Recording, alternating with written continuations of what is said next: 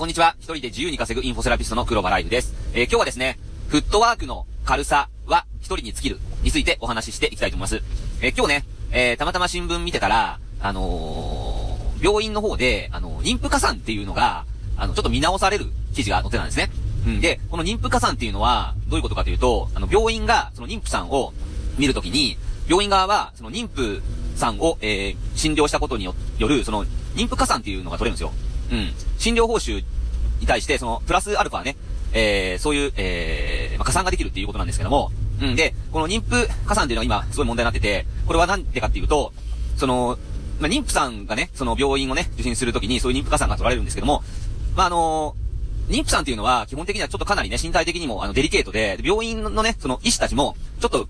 妊婦さんを見るのをちょっと敬遠しがちなんですよね。なぜかというと、その妊婦さんはいろんな体のね、デリケートだから、薬の服用だったりとか、そういう薬の処方とかね、そういういろんな処置に対して、結構気使って、その、診療しなければならないんですよ。だからそのために、国は、その、妊婦加算っていうのを設けて、その医師になるべくその妊婦さんを、あのー見てもらうように、妊医師がね、妊婦さんを見たらそういう加算があるから、あのーしっかり見ましょうねっていう形で、その医師にとっても、妊婦さんを見るってことはメリットがありますし、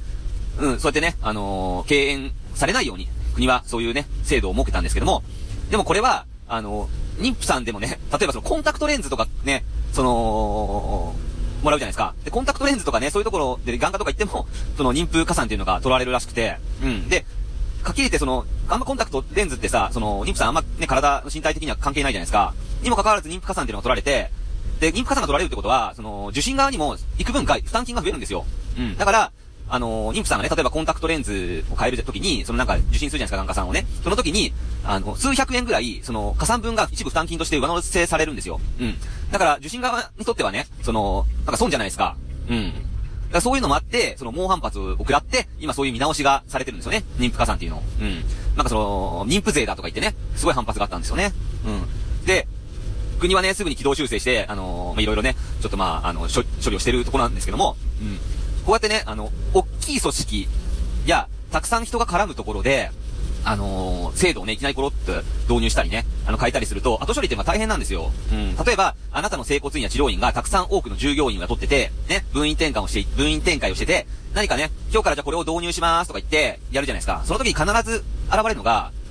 反発するスタッフ、従業員ですよね。うん。なんか不平不満を言ったり、なんか渋々やったりね、文句を言ってきたりする人がいると思うんですよ。はっきりって経営者にとってはね、あもう、辛いじゃないですか。うん。で、いざそれを導入しました。でもうまくいかなかった。じゃあ今日からこれやめますって言ったらまた不平不満が言ったりとか、ね、そのいろんなスタッフのケアとかも大変、あの、大変じゃないですか。うん。だから、その、多くのものを持つことによって、フットワークっていうのがかなり重たくなるんですよ。うん。いざやろうかなと思ってもなかなかできなかったり、やってみたけど、ね、そのなかなかそれが変更できなかったりするんですよ。ただ、一人でね、何でもやってれば、すごいフットワークも軽いし、じゃあ一人でね、これやってみようと思ってやって、あ、ダメだった、じゃあ次これやろう、みたいな感じで、何回も何回もテストができるんですよ。テストができるってことは、成功体験、失敗のね、そういう体験を積むことで、あ、こういう風にしたらこういう風な失敗を犯すんだ。じゃあこれはやめよう。じゃあ次はこれしてみようみたいな感じで、どんどんどんどんテストできるんですよ。テストできるってことは、人よりもより早く、その成長できるし、そういういろんなね、経験のデータを積めるので、すごい、あのー進歩が早いんですね。うん。だから、